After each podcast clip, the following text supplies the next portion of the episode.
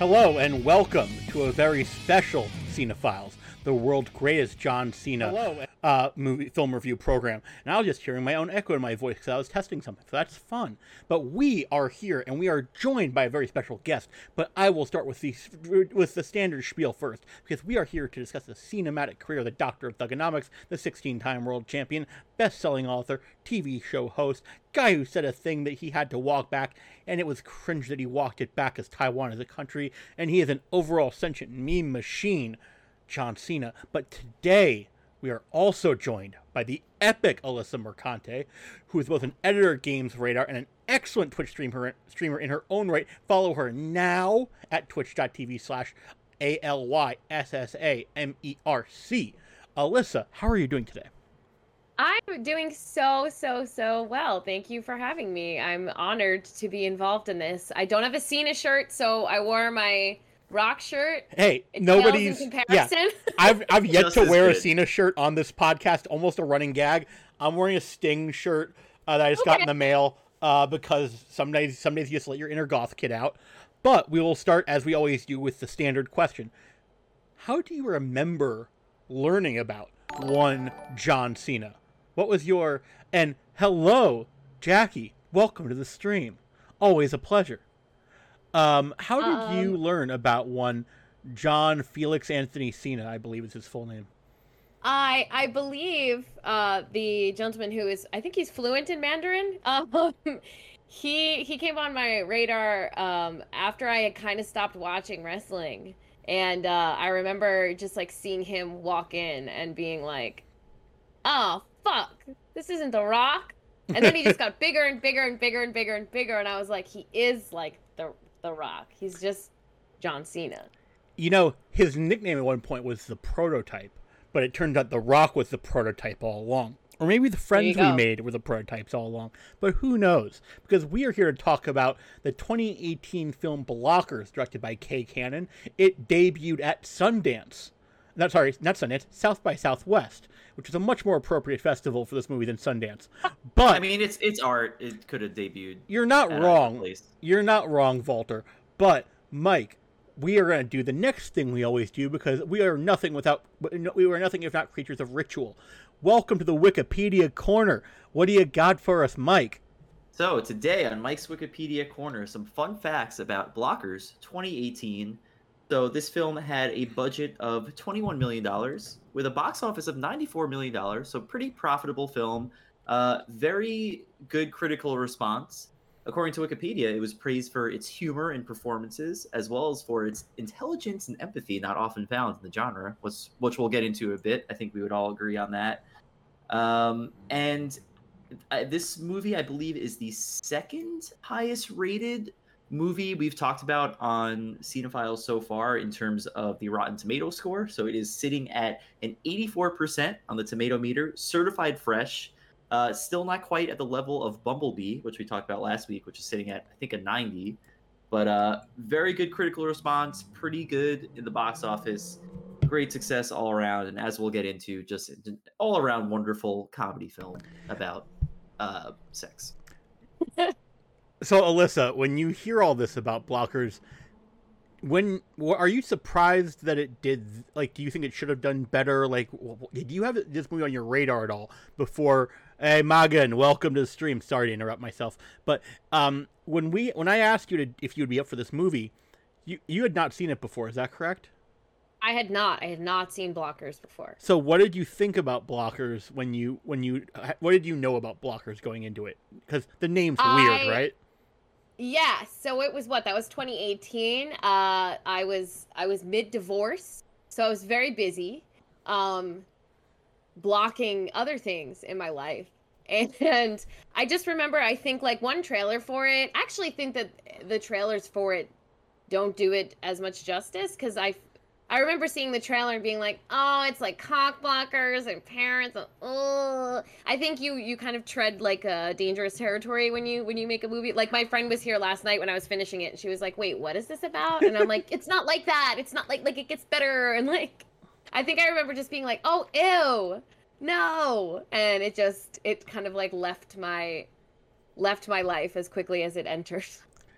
And I have to, I have to, I have to throw in here. This this movie does hold a lot of sentimental value to me. This is the first movie that Henry and I saw together in theaters. I think the oh. first movie, yeah, first movie period. I'm pretty sure. yeah, definitely the first. well, we And might have seen movies in groups. Like this is the first one that we just went to with ourselves. It's not like Yes. the time we saw the Pokemon movie that I made a really inappropriate laugh during when there was a when there was a blacklight joke that I think I came up with on my own. Um, I think that was, I and I think even that was after Blockers. But yeah, this is the, the first movie you and I saw together in a theater, and it kicked off our tradition of seeing all of John Cena's movies as they came out, and by proxy kicked off uh, this podcast. So Oh my god, I'm honored to be involved. we are so happy to have you here. And the tradition, I should add, continues because New York isn't just back, but the cinemas are back. And tomorrow night, we are going to see one Mr. Dominic Toretto meet re- get reunited with his younger brother Jacob Toretto because you live life one quarter mile at a time because family is the most important thing. Um, and I and I watched and I watched all of those films this week. I was almost- about to still say- have, I still have F8 to go, but I you watched up- seven fast movies in less than seven days. Uh, yeah, give or take. Um, and that's it's it's right in the name, Fast and Furious. Um, definitely, uh, definitely was not crying at the end of Furious Seven. Couldn't be me. But uh, Who? Who? That song, no, Yeah. that song is a We're- permanent We're dusty. yeah, we're no, I knew it was gonna mess me up, but it just actually once I got there, it was it was over. Yeah, we're uh we we have a we have a movie a, a cinema fan in my house who uh looks down on Fast and Furious and uh it's a point of contention amongst uh, me and my partner. And so I made him watch Fast 5 the other day because I said and I think it's the best one. Oh, yeah. And it's 100% the best one. And um it makes the least sense, kind of. It, the intro is so convoluted yet empty. Like, it's the weirdest intro of any movie I can remember, but it's still the best because it embraces everything. Like, Yep. it's the best fast movie. It's not the best Yep. movie of them all, but it's the best pure injection of nitrous that you can have. Absolutely. Or NOS, as the And kids it's say. and and Fast and Furious, hilariously enough, is relevant to blockers, uh, which we'll get into later in the film. I thought Yep. there was a.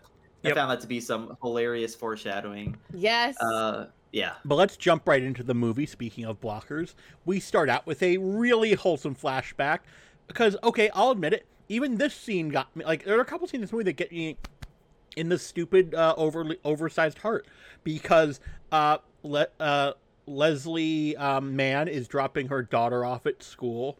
Um, her character's name is Lisa. Her daughter's name is Julie. And these ki- her Julie is nervous about going to school. Is she gonna have any friends? Is she not? Who knows? I'm gonna turn the ring light on because it's getting dark in here. So take keep on all my clothes. Um, but basically, sh Je- um, her daughter instantly meets two other kids. Everybody becomes friends, and then we realize that Ju- Lisa's going to have some new friends too, because there's a man behind her named Mitchell, who is John Cena, but dressed in the most squarish J. Crew catalog or like LL Bean catalog way possible. Um, I'm not going to spoil the best insult about Mitchell for this movie, but it's real. Um, you already know where I'm going there. Uh, but Mitchell is crying a little, and he introduces himself as I'm Mitchell, Kayla's hero. So we learn that his daughter's name is Kayla. Um, and then there's Ike Barinholtz, a um, very over the top man by the name of Hunter. And Mike, we've never met a hunter who is over the top and inappropriate, have we? No, definitely not. And this this is before we knew uh, our hunter, so I thought that was some some pretty funny foreshadowing that uh, we were about to get one of our very own uh, one of those. Pretty pretty good stuff. and Hunter wants a drink, and nobody's listening to him. It's 9:30 in the morning. Um, Jackie asks a very good question. When is Hunter making an appearance on Cinephiles? And you know what? I think Hunter might be the perfect guest for the Peacemaker episodes when HBO Yeah. Max debuts Peacemaker. Or we might bring Hunter in for what we were referring to possibly as the cameo clip show, where we go through out of context every John Cena role that was too small to merit an episode, and only watch. Um, that's a good question. Um, It- that's- is it ever legal to have great- Hunter anywhere? Have they legalized it's, Hunter? It's a, it's a gray area. A lot of loopholes. A lot of you gotta break a couple rules. But We'll, we'll get we'll get. we have a in there eventually, montage for of sure. Yeah, we have a montage of Lisa and Julie growing up, and all of a sudden it's prom night, motherfuckers. And uh, Lisa is gonna want a FaceTime call from prom, and Julie is rightfully worried what her mom is gonna do without her. And because, I mean, Mike and I are we are people who have mothers in our own particular relationships. We have to ask Alyssa, how does this mother-daughter relationship ring to you in terms of is it too much? Is it realistic? How crazy is Uh, this? I was uh, the daughter of very strict parents.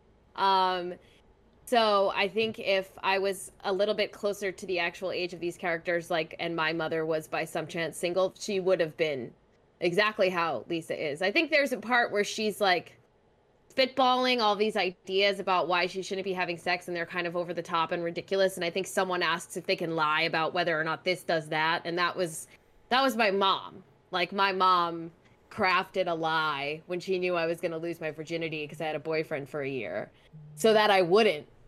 And uh, it didn't work because I just Googled it. No, I asked Jeeves. Oh wow. Oh Yeah. wow, the OG Google. I Yeah. was like, this seems like it doesn't make sense. I think she told me that um, the HPV shot, which was like a thing for, um, Oh, yeah. it started becoming a thing. Yeah. And obviously, they were telling every parent, you know, the Gardasil commercials, I want to be one less, like the protect your kids kind of thing. My mom was like, you know, she's not an anti vaxxer, bless her heart. She was like, she's going to get it. And she cornered me and was like, it doesn't work if you're not a virgin. and there was three shots you had to get over three months so you know she was doing the math she's like oh i've got a lot more time and i just looked it up and i lost my virginity the day after i got my shot mom There you go. Sorry, Mama Mercante. The more you know. Sorry.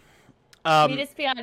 So, so Henry, can I can I Yeah, talk about my please. my the most incredible early scene in this film? Yeah. So yeah, Yes. that, that's the setup. They all every the three kids grew up together. The parents got close. We're we're they're getting ready for prom, and we get our first scene with Mitchell and his and his wife Marcy, and uh, Oh. Mitchell is holding a pair of pink panties over his face, walking up to her saying, "Paging Doctor Muff Diver." Paging like Dr. he's Muff Diver. Jaws, like he's doing that. Yep, yep, he's slowly approaching her. He says later, to, he's like he's like stuffing the panties in his mouth. He's like later tonight, I'm tearing these off with my teeth. And Marcy goes, "Those are your daughters." And then he immediately spits them out, and he's like, he's completely disgusted. He's like, "What is she, a stripper? Like, am I supposed to give her allowance in sing- in singles?" Um, which was just such an incredible way to introduce this character. And as the movie is wont to do, Marcy was the voice of moral reason here and said, You thought it was okay if they were mine? And we have this sort of like Greek chorus throughout the movie of like realistic parents judging the three over well, two and then three overreactive parents. Um, Mm. but then after that, we don't get time with Mitch with um Hunter and his daughter Sam for reasons we'll learn sooner or later. Instead, we get to meet the kids, and Julie is. There's a rule about John Cena movies. There is always going to be a horny character, and Julie is the first of them in this movie because she is ravenously all over her boyfriend at his locker and slaps him on the ass as he walks away. And she's overthinking prom. And at some point, she's just talking to her friend Kayla, and she goes, because she's gonna light some candles at prom, and goes, that candle that gets me horny, you know. And Kayla responds, The candle from Walgreens, yeah, specifically the candle from Walgreens. Yep. Kayla responds, all candles get me horny. And to that I say, cheers. For the audio listeners, uh, Henry's got the mood set right now with a with a very nice candle. It is a double wicked candle from um oh, double wick. from oh one of the wicks just went out, but it's from um Cantrip Candles, which puts a twenty sided D and D die at the bottom of every uh one of their larger and their uh, Cantrip Candles is awesome. They sell out because everything sells out online. It's not just the PlayStation Five. Um, but then we meet Connor, Kayla's boyfriend, or at least we look at him from across the room, and Kayla's not sure about having sex with him, and they talk about his penis. And they're all weird. Penises are not for looking at, they're for use, like a plunger, is a line I wrote down. hmm And, okay, again, I hate to do this, but Mike and I don't really guys don't talk about this sort of thing. Uh, Alyssa, is this how g- girls in high school talk about guys' dicks? Um, yeah, I would say yeah. I mean, you're also not really looking at them that much at that point. Like you're not like if you're seeing it and you're going to get involved with it, you're not really studying it. I think Yeah. it's not until you hit your late 20s, early early 30s that you become you, you become a fan of the dick in itself, a, a, a connoisseur. Also, the You whole know? like dick pic era wasn't was that a thing yet during at high school? Yeah. I mean, it wa- it was just starting to become a thing, and an out of context dick is horrifying. It's Yeah. like a, it's like it's it's it's like a Lovecraftian demon, and you just don't you don't want to see it. It's so the They also, there- they also just didn't hit the same on Nokia phones with like no, no, no, like your pixelated dick. is 0.5 megapixel cameras. yeah, hard pass. That's a hard pass for me. The lighting would be really difficult. Um, Always bad. Yep. you don't got a ring. I mean, now the kids these days they got ring lights. connoisseur, good one, good one. That's I always forget. That's Dave, right? D- that DJ Masson, that's you, Dave, That is right? that is Dave. That is our Okay. buddy Dave. Dave. Yeah. Hey, Dave. Um, so uh, we meet their third friend, who is um Hunter's daughter, Sam, and she doesn't feel that ready. Um, specifically about Chad, because Chad is an interesting fellow that, you know, I kind of feel in a sort of spiritual spirit animal kind of way with at times. He is a um what you call. I mean, I was never a fedora guy, but he is the fedora guy. But he's not a snobby fedora guy. He's like I want to be the life of the party fedora guy. He's a lovable ginger scamp. Um, but even though Sam's dating him, we get pretty. Sh- the camera and the audio does a pretty good job of highlighting that Sam has a crush on this girl, um, who we later learn is named Angelica, and she is like Yep. the coolest hipster of the entire school. Um, And if we need if we need further proof that Sam is possibly into girls, the very next scene is Sam in her bedroom photoshopping herself next to Xena, the warrior princess. phoning and herself there's just one of onto those- Gabby, uh, onto Yeah. Gabrielle's face. And one of the, it's one of those little subtle scenes. There's so many tiny scenes in this movie that just absolutely kill me. And it's just like as she's doing, it's this terrible Photoshop. It's just whispering to herself, so realistic. Like it was just one of those little things that I, I found absolutely incredible. But Sam has to go downstairs because her mother and her mother's boyfriend want to take photos for prom. Because remember, it's prom day. And her mother's boyfriend is played by Hannibal Buress, who is trying to learn how to use his phone and just yells, Siri, video, please. Um, I, I- in the moment, I was wanting to correct myself. Uh, I stopped myself saying, it's called Hey Siri. You have it's not even the reason the right tr- trigger word. But um, Jan, her mom, or no, no, her mom and her, uh, her boyfriend are counseling Sam about life after. You know, they're worried. You're worried you're gonna lose your friends, and then her mom says, "You never keep your friends after college." I the only friend I stayed with, for, and then her boyfriend goes, "Jan," and she describes Jan, her friend, and her, her boyfriend goes, "Oh yeah, racist Jan." And we have this Yep. instant like, okay, everything will be said in this. Um, but Han- Hannibal Buress' character remembers prom really vividly, really important, because that was the night they got their friend to enlist in the army where he died. And cut to sh- sorry, I was gonna say shout out to Hannibal Buress, who is just brilliant as Frank, and just in the most most like positive but deadpan guy. He's like, yeah, he died immediately, but you know that that experience really brought us together. does the most with a little bit, and we cut to the m- most unrealistic cake order ever. Like I had forgotten about this cake, the boob cake So- as it was. And Julia comes in. Julie comes in. She her mom's trying to cover up these overly graphically overshaped breasts that, of all the three daughters, and she doesn't notice the design at first. But um, it turns out she's gotten into UCLA and she's hiding it from her mom. Austin, her boyfriend, the one she's all horn dog for, got into UCLA, but mom doesn't want her to go to UCLA because they're in Chicago. And Lisa is very worried about her going away. But Julie notices the cake, and then instantly we hear basically the NBA playoff sound. Because, like, Alyssa, what. How would you describe? What would you have? What would a like life have been like? Do you think to be Mitchell's daughter? oh. oh, you know, you'd like to think that that like you're you're that parent, you're the cool parent, and then it turns out that he is the cool parent. You know, like he is. Takes a while to get there. Yeah. Yeah. but like he is pretty cool. Um, I mean, I would crawl into a hole and die several times. if your father was doing the NBA playoffs intro to introduce you for prom. Um, Yeah. but- and he gets I, I see. I, s- I heard it more maybe because of how my brain is, but I heard it more as like a wrestling intro. Oh, it's like a little bit of both, was- but it was using the audio, I believe, from like when Oh, the yep, Knicks would yep. do the introductions during Yep. like the late mid '90s NBA playoffs. It was like that dun dun dun dun. I can't do that audio, right? And I don't want to get another DMCA takedown. So we're gonna move past that to talk about um, L- Lisa, Mitchell, and Hunter haven't really been friends this whole time. Actually, while their children children got together, um, Mitchell's been trying get Lisa to do hot yoga. and She doesn't do hot yoga, and now we get our first bit of incredible plot device as iMessage on a laptop becomes an important part of a movie, I believe, for the first time in cinematic history. Um, but Mike, I believe you have something to say about coconut oil.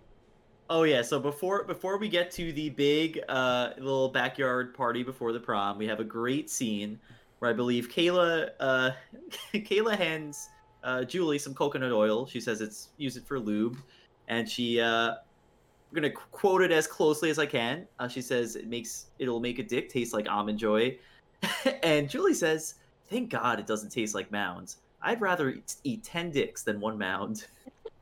And those the, the way she delivered it so deadpan and so serious, I was crying. It was incredible. Um, coconut oil is good for lube, but you can never have. Uh, you're not really supposed to use it unless it's like in a squeeze form, because you can get bacteria in it if you keep putting your hand in there, as my stripper friend taught me.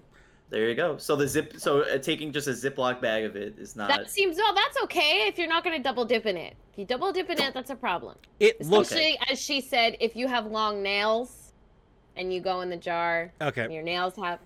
So just for everyone trying to use that. The more you know. Yeah. Um, the thing is, I, I almost thought the the presentation of the lube in a Ziploc bag was just supposed to be a different kind of reference because it just looked like a white it was substance. Coke. Yeah, Yeah. no, it was an unknown white substance in a Ziploc bag and like thick enough to be cocaine. Um, Yeah. that like, was my reaction Coke. as well. Yeah. Damn. and then here comes Hunter, uh, in a sticking out of a limo with fireworks Oh. and Taio Cruz playing because Iconic college song. I this movie showed me in a few times how old I am. Um, like Right. if you were to say iconic co- collar song for me, I'm just like, uh, Bad Romance, um, that Arcade Fire album. College for me, honestly. When did Dynamite come out? Yeah, like, um, but Hunter um greets everybody and he walks up to Mitchell and Lisa and he tries for a lean-in kiss with Lisa. That's way too far of a lean-in, and then all of a sudden, we learn that he is um a fan of a certain kind of pornography. Um, he's really Yep. way too willing to share his corner of Pornhub with the rest of the table. So the yeah, the setup for that is like, you know, so Mitchell tells Hunter that he just had a second kid.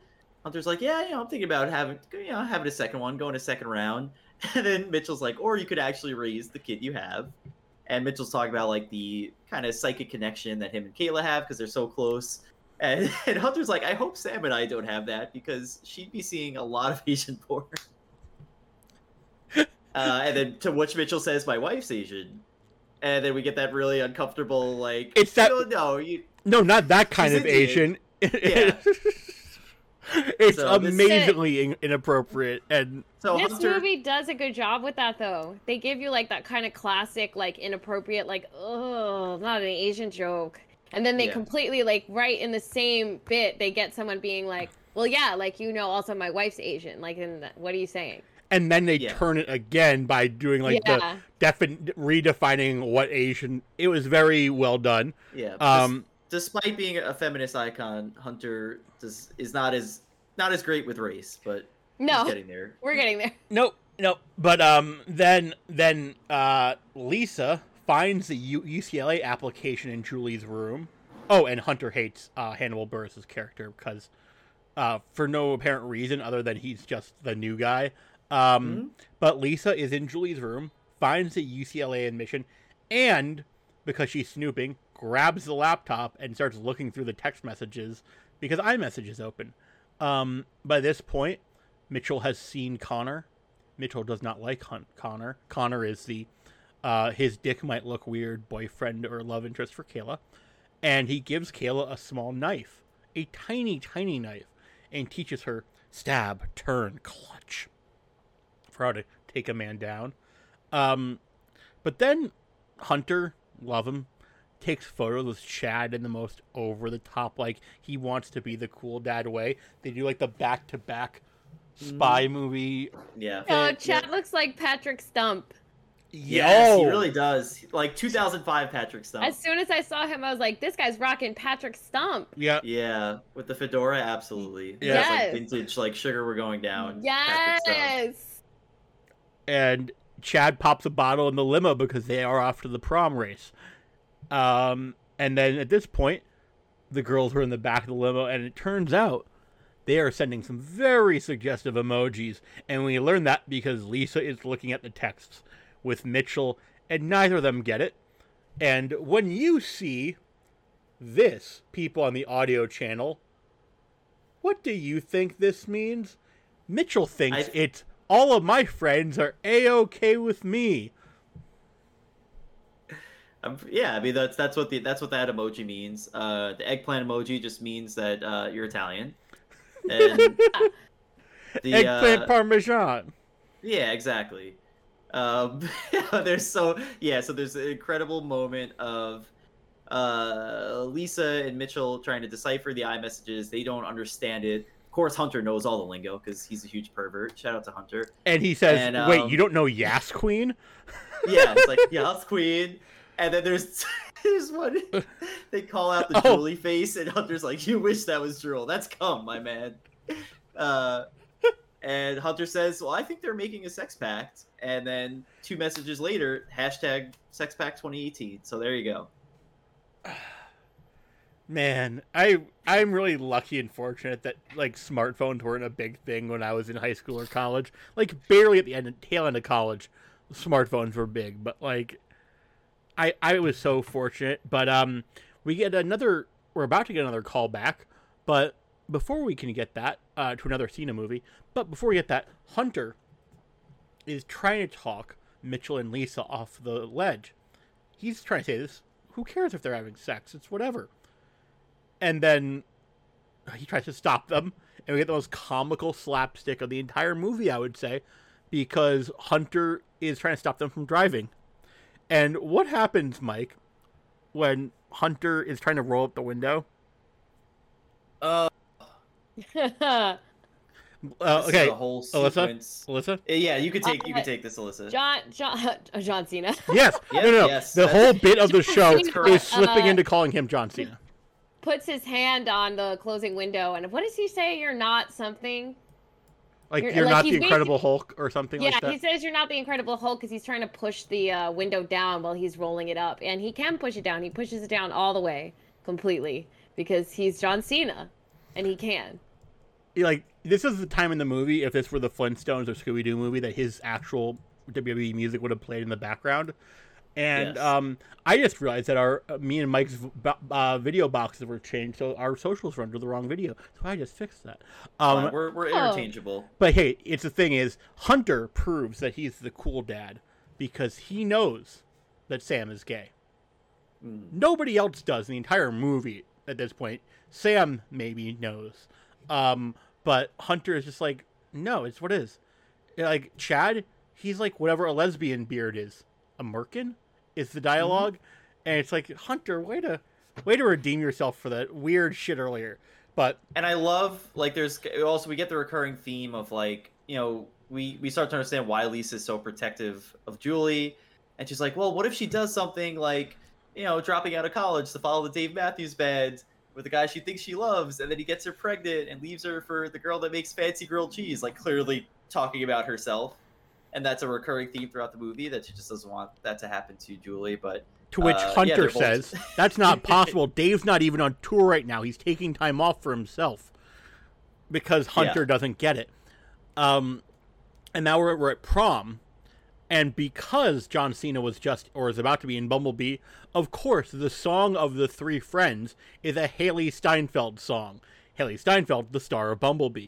So this is the smallest cinematic connected. universe. It's a cinematic universe, yeah. Yes. Um, but yeah, Sam's crush Angelica is there wearing a badass like, f- um, what's that? It would be like satin or v- crushed velvet.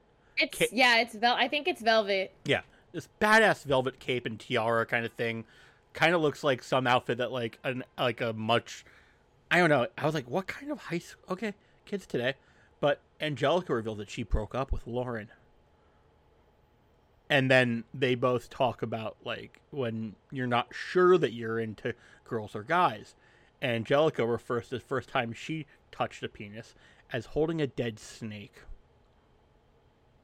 And I'm like, when do you hold a dead snake? Like that's okay. Just, then she- just one of those things, yeah. She casually You touches. never know until you try. Um, okay. Uh, she casually touches Sam's hair to flirt with her and walks away. Yeah, that was uh, that touch made me and my my partner who were both watching go, oh, that was a sexy touch. And then I immediately had to Google all of them and make sure they were legal at the time this was shot, so I didn't come off like a weirdo. And they were. Oh, that is um, I think a You did ritual more, and rite you of did more research than we did. I, I I I know multiple people in my life who have sent me screenshots of ex actors' age in a movie.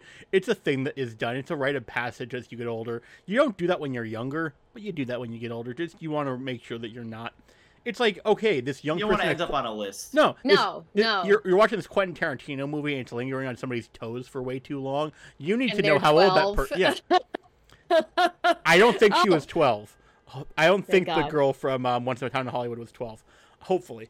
Um, oh, the one, oh, the oh, Margaret, Mar. Yeah, yeah, the one with that name. Yeah, yeah. Um, Well, I did Google them all, and I can tell you one thing that I'm really proud to uh, have a connection with is that Austin is a uh, former lover of Ariana Grande.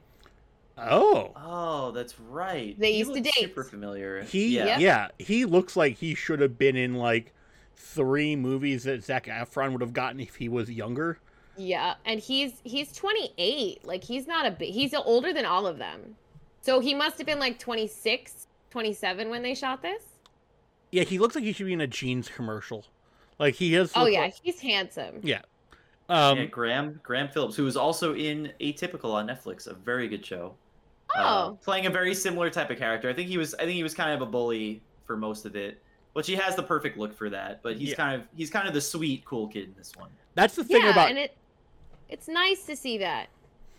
like that, that character is proven out over the rest of the movie as much like you have such low expectations for like oh the boyfriend of the blonde yes but also the boyfriend of the blonde who is seemingly trying to recreate mena suvari's role in a certain movie we'll get to later um yeah no um but then hunter continue uh, but say connor kayla's uh potential lover is super casual about the fact that he made his own gin and he's got it in a flask and we learn a little bit about why Connor's this way. Um, but Hunter is still arguing with the parents back home. He's trying to empower the daughters.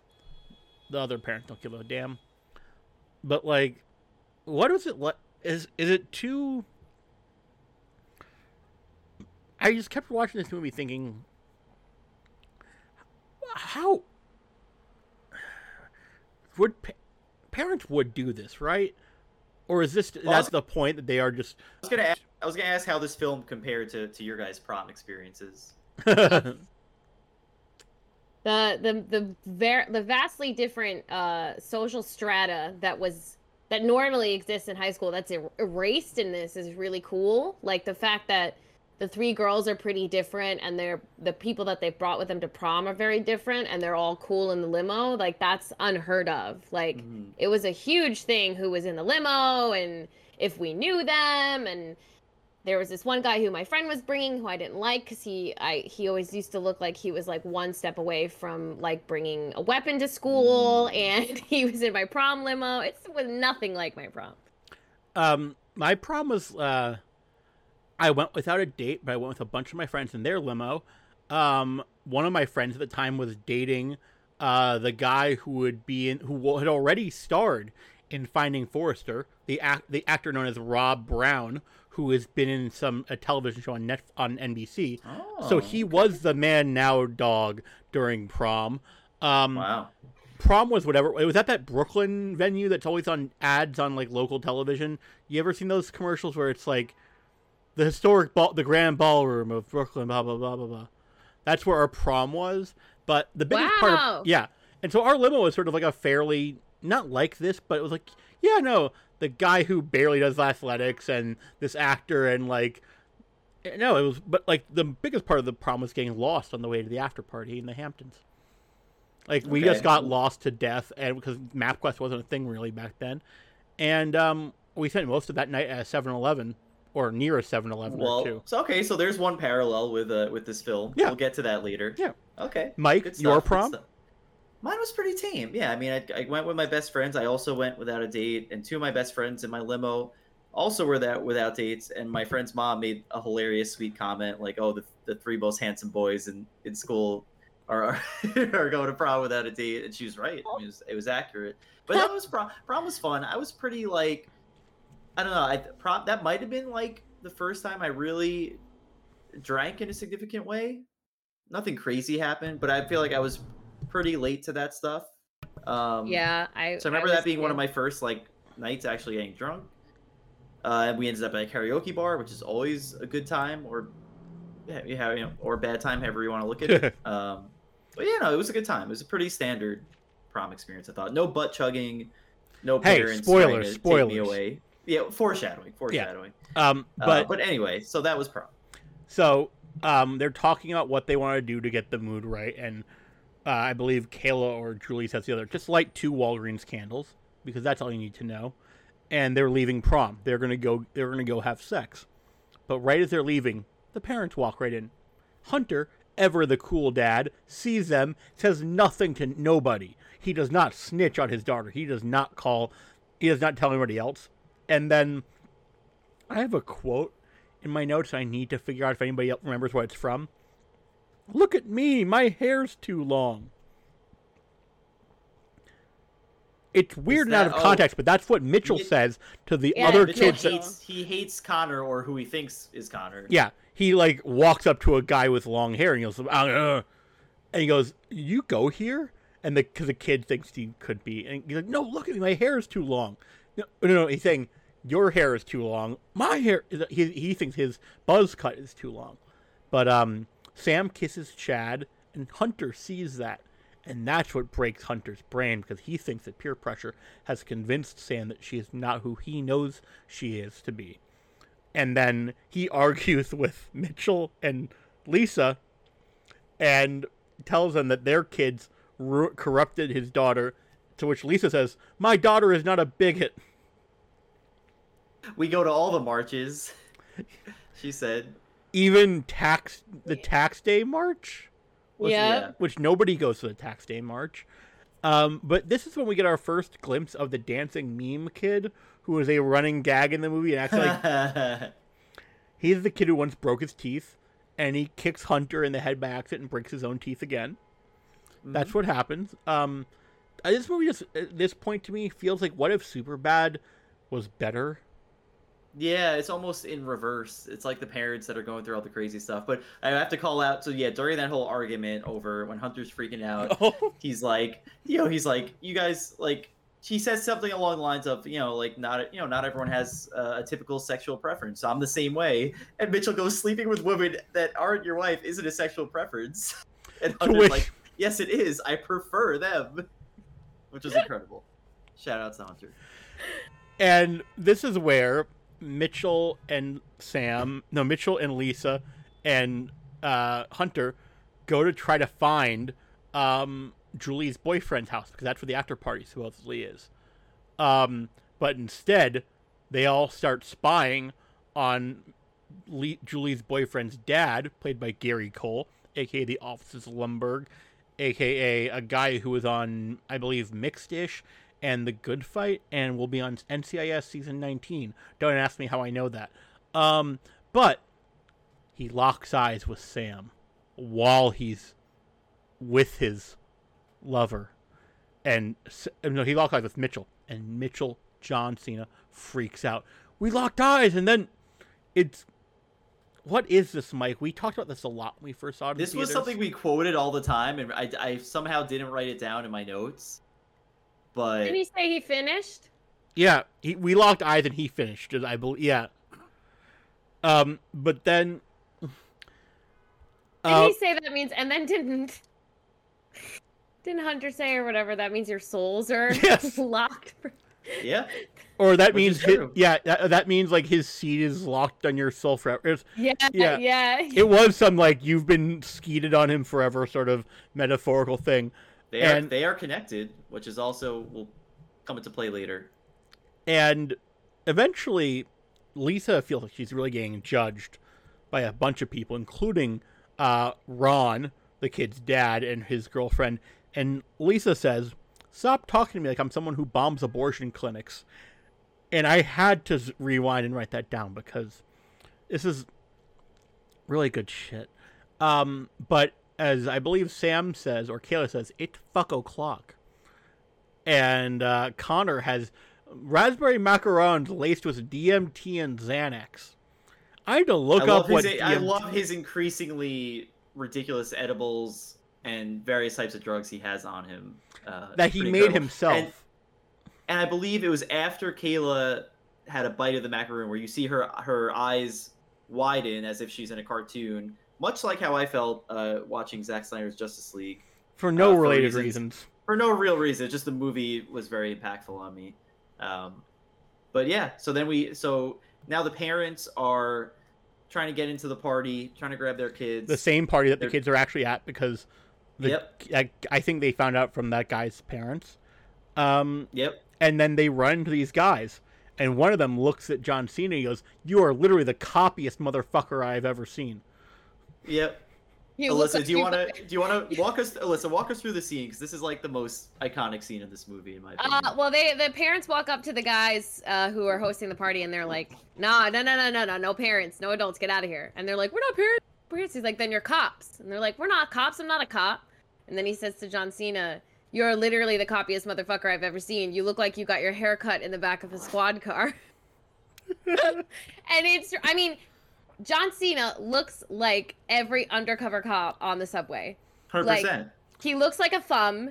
He's wearing cargo shorts with like a button down tucked into it. He has his phone on a like belt holster, like a weird spinny one. Yeah. I mean, there's I a mean- reason. There's a reason. The first, basically, the first five films in his filmography, he's playing some sort of cop or Yeah. soldier, or yes, He- that's who that's he is. That's what he looks like. Yep. And like he's it's he, the only thing that's missing from the cop aesthetic is him wearing Timberland boots. The clean, never dirtied pair of Oh my beige Tims. god. Stop. Or something Yankees. Yeah, the Yankees He cap. had like a if he had like the Yankees windbreaker pullover on, it's over. That's a cop. Yep. Mhm. Yep. But um, we cut to, before we get to the next thing that Alyssa's going to bring up. Uh, we cut to learning that Julie has literally been fantasizing about losing her virginity in the American Beauty format. She's de- um, and she believes it's a great um, romantic comedy. To which Austin goes, "Did you watch the whole thing?" Pretty great. Pretty good stuff. She clearly did not. No. But Alyssa, what happens next with Mitchell? Poor sweet Uh, Mitchell. They need to prove that they're basically not narcs or cops and uh, they decide that they're gonna make him chug a beer the guy's hosting the party um, and so you know he's prepared for it and then they say no we're butt chugging which is when you put it's when you put a well we used to call it a beer bong i guess is like I thought a beer bong was well. something different. No, you can call it's it's we called it that in college, but we were in upstate New York and shit was weird up there. But it's a funnel. It's basically when you funnel a beer up your ass, which I don't even know. Listen, I've heard of vodka soaked tampons up there. I've never heard of putting a whole beer up your ass. You know, I, I I've done the the beer, the funnel, and the tube, just not in the back door. In the butt. Yeah. Yeah, because also like, isn't it just like sorry, but like isn't it just like like a fleet enema? Like isn't it just Yeah. all gonna come right out? Right. I don't see how you're actually ingesting it. You're just like any of power washing your asshole with beer. Like it's gonna come right out. Which Mitchell, which Mitchell eventually does.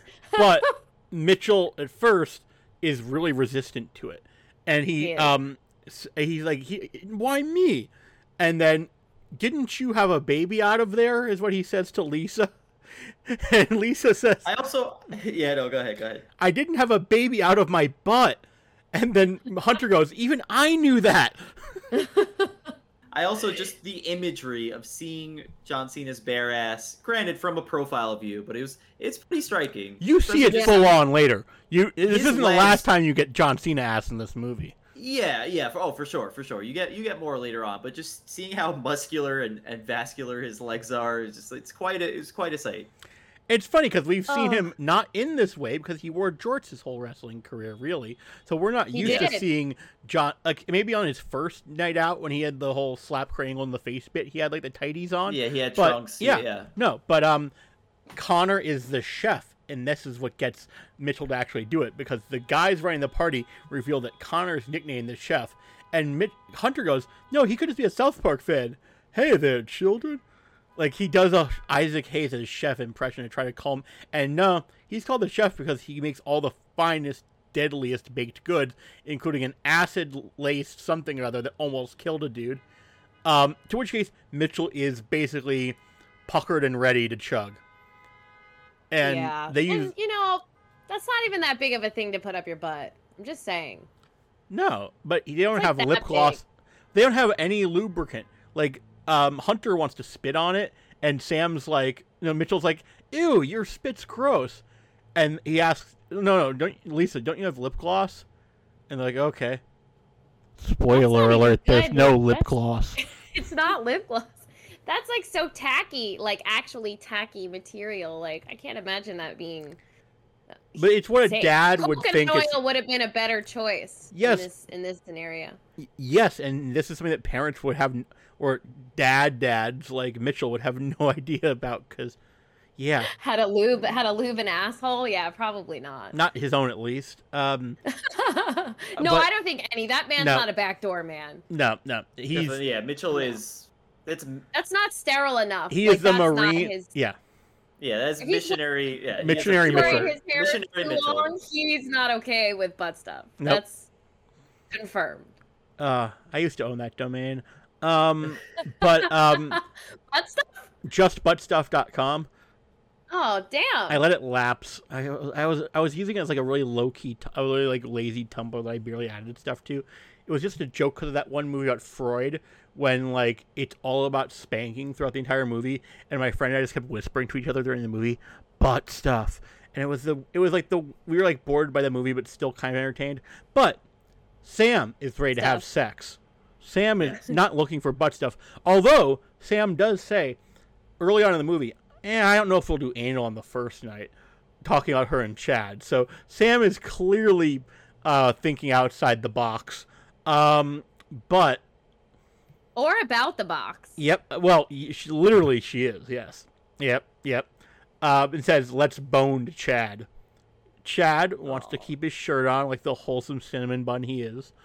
Um, and then Kayla looks out the window, and because she's been eating eat, eating the most drug laced thing of her life, the sight of her dad about to butt chug a beer, she just accepts that as something you'd hallucinate. Yeah, she's like, I am tripping so hard, and yeah, so this is where this is kind of so now we're kind of heading to like the most action-packed part of the movie. A lot happens packed. here. Packed. So we find out, I yes, literally. you haven't gotten to the packed. packed. Yeah.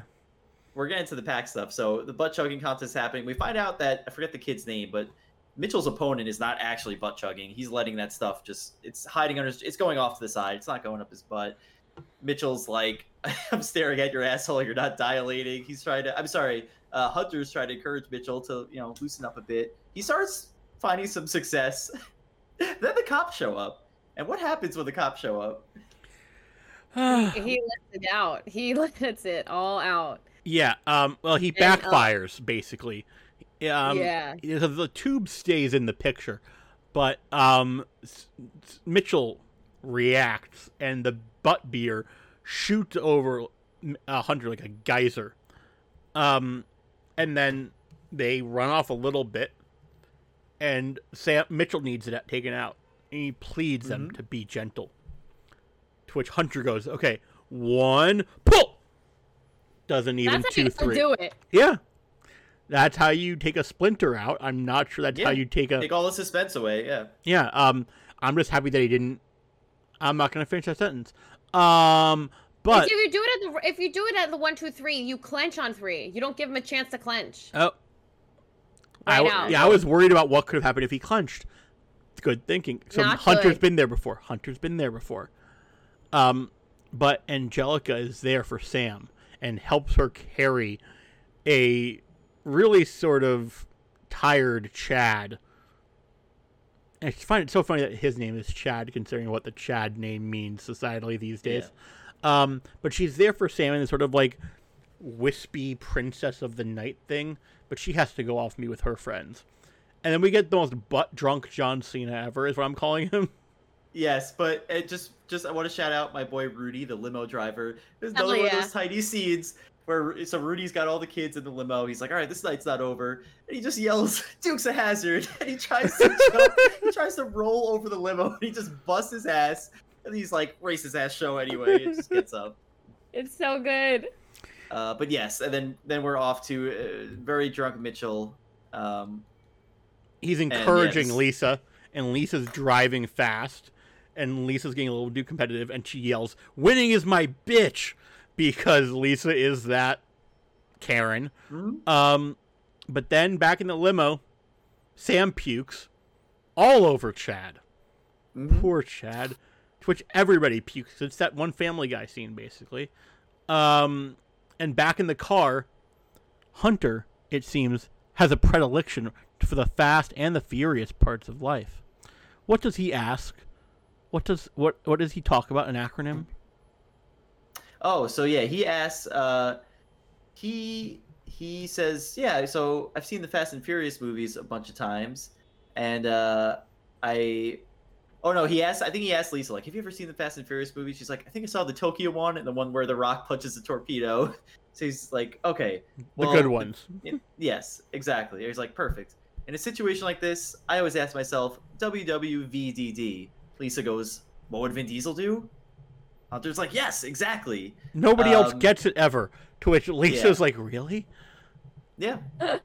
And- and she he asks he basically comes up he, he basically says we're gonna do a very classic Fast and Furious maneuver where you kind of drift around your opponent, look them right in the eye, and he goes, We're gonna say it's all about the family.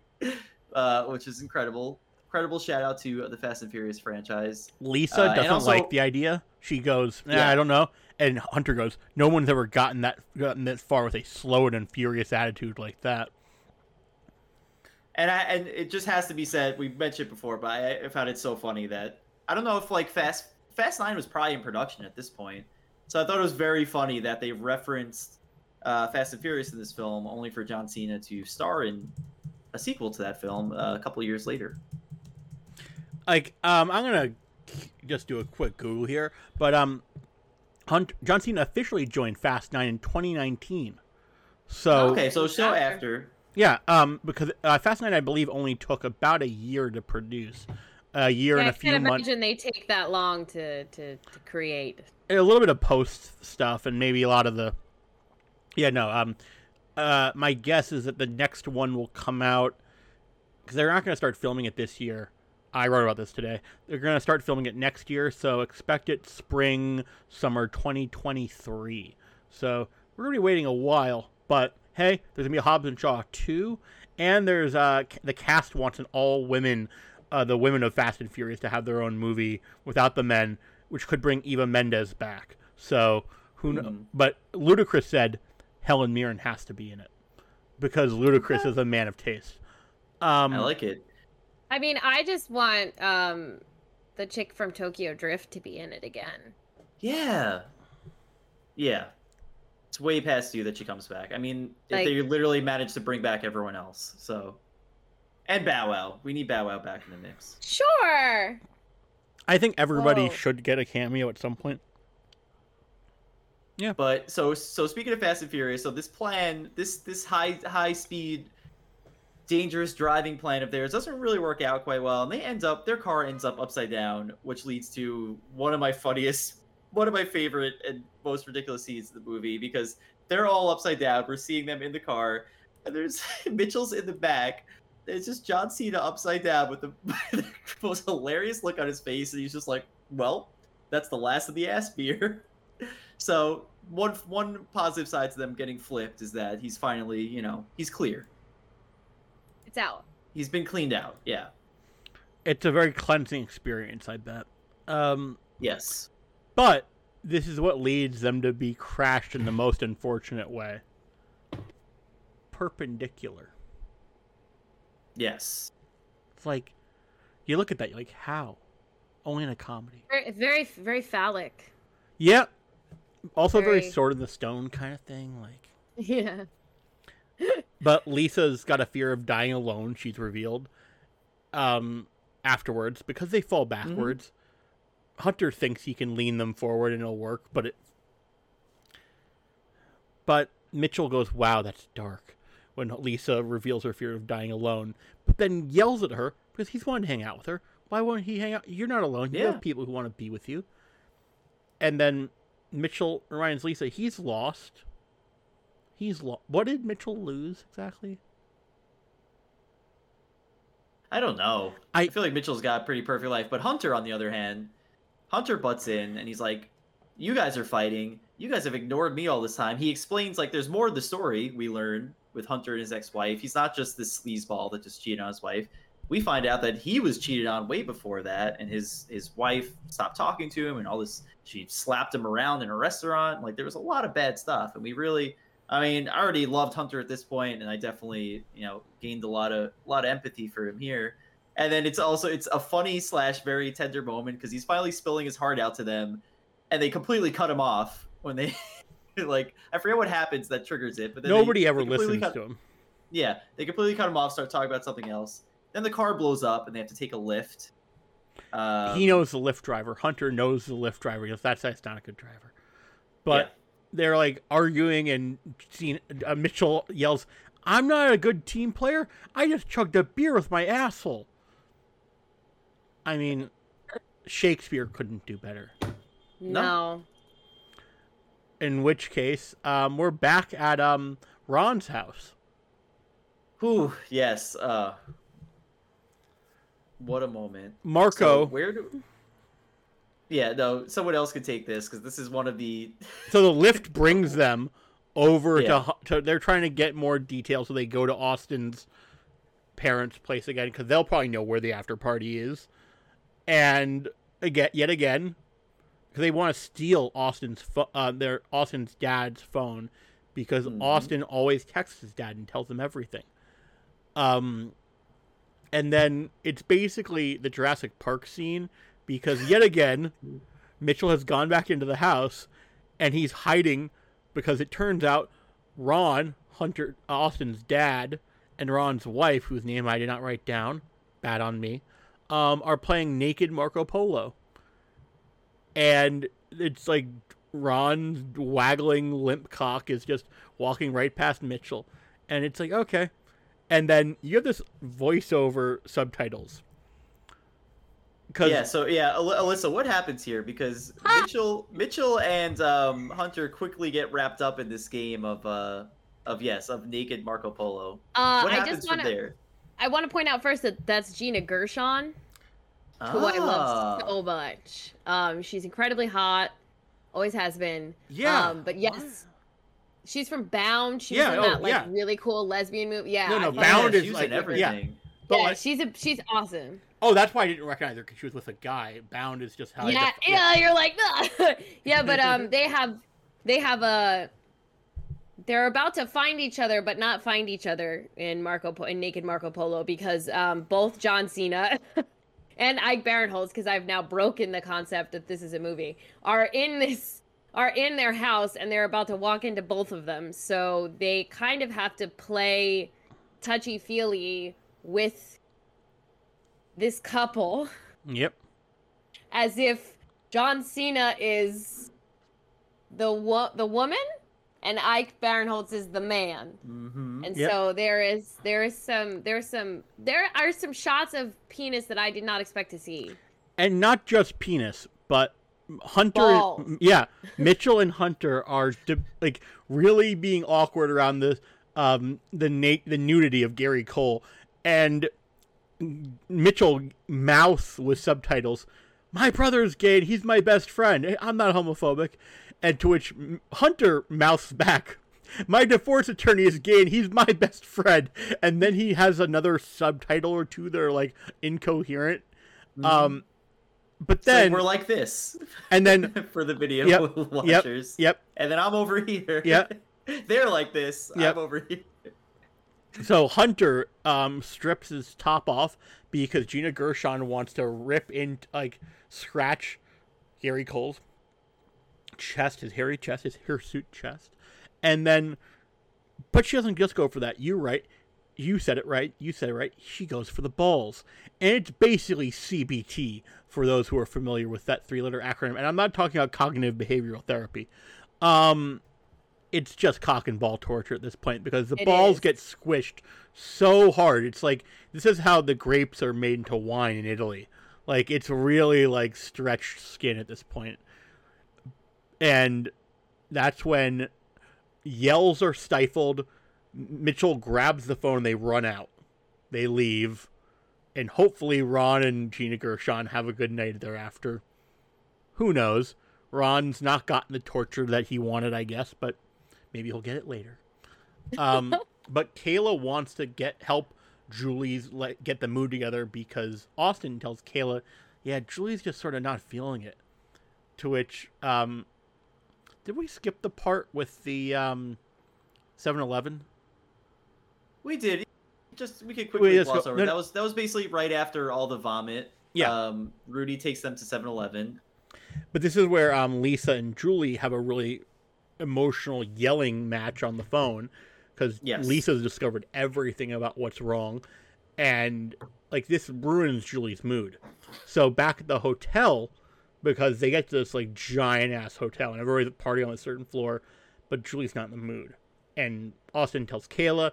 Kayla has a plan, and she sneaks into that room and just littles it, litters it with petals and decorates the TV in a way that I think the hotel's going to be angry about later. Who knows? Um, what kind of rich kids rent out a whole floor of a luxury hotel? Yeah, really. But I guess somebody's parents got them it for them. I don't know. Um, parents, they do understand sometimes, I guess. But um, Lisa sneaks into that room, and that after Kayla leaves it because she's like, "Oh, that's probably where something's happening." She finds condoms and donuts and snacks, and a heart made out of petals with red vines to make an arrow, because Julie's Lisa's Julie's favorite candy is red vines. And in that moment, Lisa's like, "What have I done? I fucked up. Like I made a huge mistake." But only she found this out too late because was when Austin and Julie come in the room, and bless them all, it doesn't get too awkward. Julie hides under the bed, to which Mitchell goes on a warpath. Uh, and at least one of my favorite scenes where yeah he's looking in every room trying to find Connor and Kayla. And there's this great little bit where he walks one of the rooms. There's kids doing like a satanic ritual, and he just screams at them. He says, "Play sports," and runs out. Um, and I think that I think next we get to Sam, Sam and um, Chad are finally in the, in the room alone together. Uh, and you know she does she takes Angelica's advice of like you know maybe let's see what this is all about. Put it in your hand. Let's let's let's do a quick hands on. Um, and she does that. Chad is like the greatest thing he's ever experienced.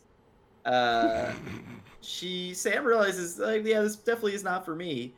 Um, and he tells Chad that Chad's cool with it, but it happens a little too late because what happens next? Look at all of it, Chad says. Like oh, Chad just like Chad was a he has been built up a lot, I guess. Um, Yeah. He says yeah. Sam laughs her ass off at this, and Chad immediately puts his hat on. And she doesn't laugh at him in a humiliating way. She's just No. laughing at the spectacle of all of it. It's a whole. It's actually a sweet moment. Yeah. Yeah. but Chad putting his hat back on is the most adorable, like he felt naked without it sort of moment. And he, He, says, really is sti- Patrick yeah. Stump. He is very wholesome boy. He says we're still virgins, but I feel different now. So does she. Good old Chad. That's But, the uh, real Chad energy yep, that we should yep. all aspire to have. And then Kayla is about to hook up with Connor, but she yells, "Aw, shit!" Because she realizes that she wanted to be special. Like, I, I, it sort of, in a way, doesn't come out of nowhere because this is such silly spectacle in this hotel. Like, Hmm. And of course, Connor's super chill about it. Um, he- also he's not a virgin, so he's like, "Oh, okay. Can we do? You want to do some light journaling?" yeah. He's like, you know, we could pencil it in for some time, but you know, they decide that they're not gonna have sex, but they're gonna try some other things. Um, Kayla is But- still down for the chef to uh, get to the main course. There you go. I was wondering where that was going. Uh, you landed it. Perfect. Um, but yeah, just before anything could happen, finally Mitchell comes in and immediately grabs Connor, tosses him across the room Into the wall. into the wall, into the wall. And he bounces Kayla's- off of it. Yeah, Kayla's furious. She's like, "What the hell are you doing?" She's so worried about Connor. she helps Connor up. Connor, of course, is like, "I'm actually totally fine." He's super chill about it. Um, and then I think he eventually leaves. And then Mitchell, we're getting to the, you know, every every at this point in the movie, every parent is kind of having their moment with their kid. So we get Mitchell and Kayla's moment where Kayla's like, "Listen, you didn't have to save me. Like you taught me to protect myself. Like you, you know." And then of course the the recurring bit of Mitchell's always crying and he tears up a bit. They have their sweet little moment. But she also proves that she's the more mature one. She's like, why is sex even bad? Like, she really does the whole Hunter spiel from earlier in the movie. But, like, he, Mitchell starts crying, compares himself to Phil Jackson coaching the Bulls, because that's how proud he is. Um, remember, they're in Chicago. I, I'll frat that for a second, but this movie loves to remind Yes. you they're in Chicago. Yeah, which Chicago. they're definitely not in Chicago, but Montreal at Yes. best. Um, yeah. but then Ju- Lisa gets to witness the most wholesome version of two kids about to hook up because Julie just wants to dance with Austin. And she wants and he's like naked? He goes, No, I want robes. I want to feel fabulous. And then of course Austin says, We're gonna christen every corner of this room. It was sweet. It was a sweet moment. And yeah, the whole thing was Lisa realizing like, oh, this is actually pretty wholesome. I should let them do their thing. Um, and she eventually leaves and lets that happen. And then we have the final kind of She electrocutes Uh, herself first though. Like oh yeah, there's totally- no punishment totally for the missed that. weary. It's very Yeah. much like, yeah, uh, you're gonna get you're Lisa gets some comeuppance because it's like, okay, S- Mitchell has gone through hell, or at least butt stuff, eh, depending on your preference, it is or isn't. Um, Hunter has been basically emotionally drained, and now, Yeah. eh, what's a And little He got kicked in the face like twice. Oh yeah. Hunter ran into that breakdancing kid again. He ran into the ho- dancer hotel. again. He's like, "What the hell, man? What's your problem?" But yeah, speaking of Hunter, so then we get Hunter and Sam's moment. Um, Alyssa, why don't you take this one? What happens here? Uh, well, they have a conversation, and I mean, it doesn't. It's not as like you kind of expect. You want him to have a moment where he's like, "I'm not that big of a piece of shit," but he kind of like shows her that anyway, and she comes out to him, and it's lovely.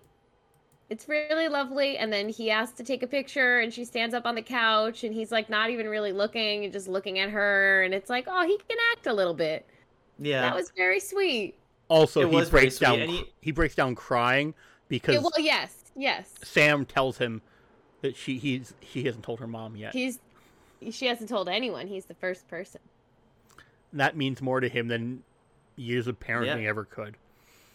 And uh, yeah, so now all the parents have kind of had their had their closure. They had their moments with the kids, so they decide to leave their kids be. They're at the hotel bar, just kind of talking and uh, joking about it. And this Uh, is about where. No, yeah, go ahead. So Take Hunter basically is like he's really hit his maturity stride, and he knows that. Uh, so Mitchell and Lisa are finally going to hang out and get have a drink because he he's realized that Mitchell just wants to like be your friend or whatever, and Hunter's just to like let them be. He's not to like ask the same question seven times. Relatable. Um, but like, and then he like he goes, and Mitchell looks at Lisa. Yeah, yeah, we should. They bring him back in. They order him a shot. They all toast. It's adorable. Like, but then it's the after party, and Sam has a conversation with Julie and Kayla. Alyssa, how did this go? Oh, she tells them what she told her dad, and like two best friends, they just say, "I love you." And then they get a little funny and goofy because the beautiful ethereal uh gay manic pixie dream girl of this of this movie comes over and they're like, "Ooh," and just kind of like let her have her moment and it was lovely. It was so nice. What were movies like this when we were kids? I know. What the hell? Like the boys are nice.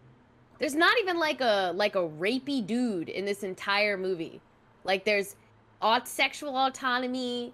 There's full frontal male nudity. There's not a boob in this movie. Yeah. It's like American Pie without all the stereotypes. It's gender flipped Yeah. American Pie. ex- yeah. So lovely. It's so lovely. It is so much more touching than I thought it would be. and that's the thing about this movie. It's like you don't they they, they didn't want to market it. They didn't want to give it away. I guess. No, they didn't. because if you were to give that away up front, I don't know if it works the Oh same my god, you would have had so many people being like, "Not your PC agenda." And yeah, um, that's what um, not using Facebook is for. Um, but then Angelica and Sam have their kiss. Everybody dances. Um, Sam's been Mhm. given a, a gold glitter cape. Uh, based they ripped off some decoration from the wall, so she looks like Angelica has a cape, and it's nice. And now, cut to some mornings thereafter, the parents are all friendly now, and the kids are going to go on a road trip. And looks like Julie's Lisa's accepted Julie going off to UCLA. Um, and the kids get in the car, and Connor's driving because even though we they know he's a giant, like this is how progressive this movie is. It's accepted. Yes, the drug czar, like the is driving. yeah, the the chopped 420 edition chef is running the damn car. Like shout out to Ron So Funches. My He's a Renaissance would man. never. They would never let me get in the car with that man. First of all, not even if because they were worried about us doing drugs. My dad would be like, "He gets pulled over. and He's got all those drugs in the car." Like, I Yeah. can't. Nope. Yeah. But They've Somehow, really made yeah. leaps and bounds. They weren't gonna let their kids fuck, and now they're like, "Yeah, take DMT and drive cross country. Who cares?" Well, I don't think they told their parents about the DMT cookie. I think there's some. That's Yeah. true. But we get I the great know. final bit where uh, the the girls are group texting again, and they're doing. Lisa's They're been doing- accidentally included on the call. How Yes. did? Why did Lisa get included on their group text? Yeah, very weird. So Lisa sees these, and they're alluding to doing drugs and having unprotected sex. And then, of course, the girls finally reveal they were just messing with them. Send them a final "I love you." Very sweet moment. And uh, that is blockers. And we do have a great uh, post-credit scene. You guys can take this away. Alyssa. You want me to do it? Yes. Well, John Cena, he wants a second go at uh at making Marco Polo with his wife, who deserves it. Yep. And I gotta be totally honest with you. I like walked away thinking it was over, and then I kind of like half doubled back in, and I was drinking a lot of wine. And that's Kayla that comes back, right? Or it?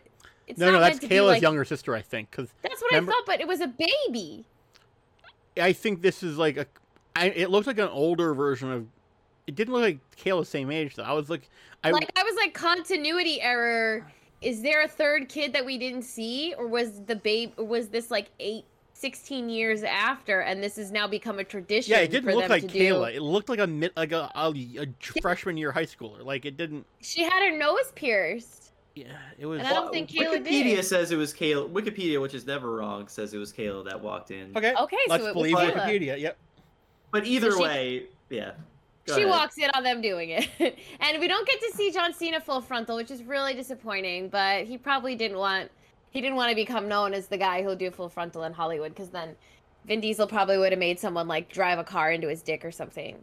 Oh God. I Well, mean, running over something, but um, he The you, Rock just punches his dick. the audio Fast Nine cuts. Yeah, tomorrow. the audio cuts out when um, Mitchell asks his wife, "Grab my balls really hard," like, and it's like that's the- like okay, go for it, dude. He, I Hell guess yeah. he he wants to he really wants to experiment, and that is blockers. That is Blockers. really I think the best of the movies that we've seen so far of um, John Cena's career. Um, uh, so Alyssa, we have a scale of ratings on this show where we rate Okay. movies with one to five or zero technically to five knuckle shuffles based around Mr. Cena's uh. Um, also a fast five. You ever heard what that's about? Um, oh no. yeah, the first time I heard that joke, I'm never gonna forget that. Um, so what would you rate blockers as without knowing what the rest of the movie ratings are? How would you, in a five star scale? Um, I'm usually pretty picky. I don't like to get. Actually, that's a lie. I give a lot of shit a five. I gave Jennifer's Body a five. Um, Jennifer's body which is a deserves an. Oscar. Jennifer's body deserves Jennifer's an. Body's a five. I would say this is a solid. You can't do halves. Whole Oh, we do numbers? halves. We do halves, You yeah. have- Four, do four and a halves. half. Yes. I I agree agree with that completely. completely. I was gonna Yeah? suggest that um, because Hell right yeah. now we have Bumblebee at four uh, because it is way better than it had any right to be. Um, also because the casting is great. Pamela Adlon really is funny as the mom, um, and like it's a, it's a uh, Hailee Steinfeld just sort of knocked it out of the park on that one. I almost deducted a point for not as much John Cena as I would have liked in that movie, but yeah, Blockers is a full Um, four point five out of five. Yeah. Hell I- yeah. part part of why that's I mean it's just a great comedy period. It's hilarious. It's like surprisingly progressive. It's so much fun. But especially in the context of this show, talk about it as a John Cena film, I feel like this was the movie that like really took really kind of took the chains off of what Cena has normally been in movies. So like he was he's like the straight military man for so long. He did a few kids movies, but this is his first time doing like a filthy R-rated comedy where he could really do whatever he wants and showed so much personality. We already knew he was funny, but I think he really got to fully flex that muscle, and it was just such a great performance by him. I thought. I think this is the movie that gets him Fast Nine and Suicide Squad. Maybe he got Oh yeah. Fast Oh, Nine. some- Suicide Squad, hundred percent is why, because he's playing the same guy he's always gonna play in Fast Nine. You know. Yeah, But Suicide Squad, that de- this movie definitely they saw him in this and they were like, we're gonna write a joke about a butthole in Suicide Squad and he's gonna make it. we're gonna write a joke on a beach full of dicks, and he's gonna be okay with it. He's Um, gonna make the, the the connections between all of his movies. You know, buttholes. You Fast know, and Furious. it's all connective tissue. There's it. it taint where it's not. Um, but the thing is, but um, that is the end of the road for today. Um, Oh. so Alyssa, as again, a joy to have you on. People can follow your Twitch streams as they should at twitch.tv slash A L Y S S A M E R C. Follow her now.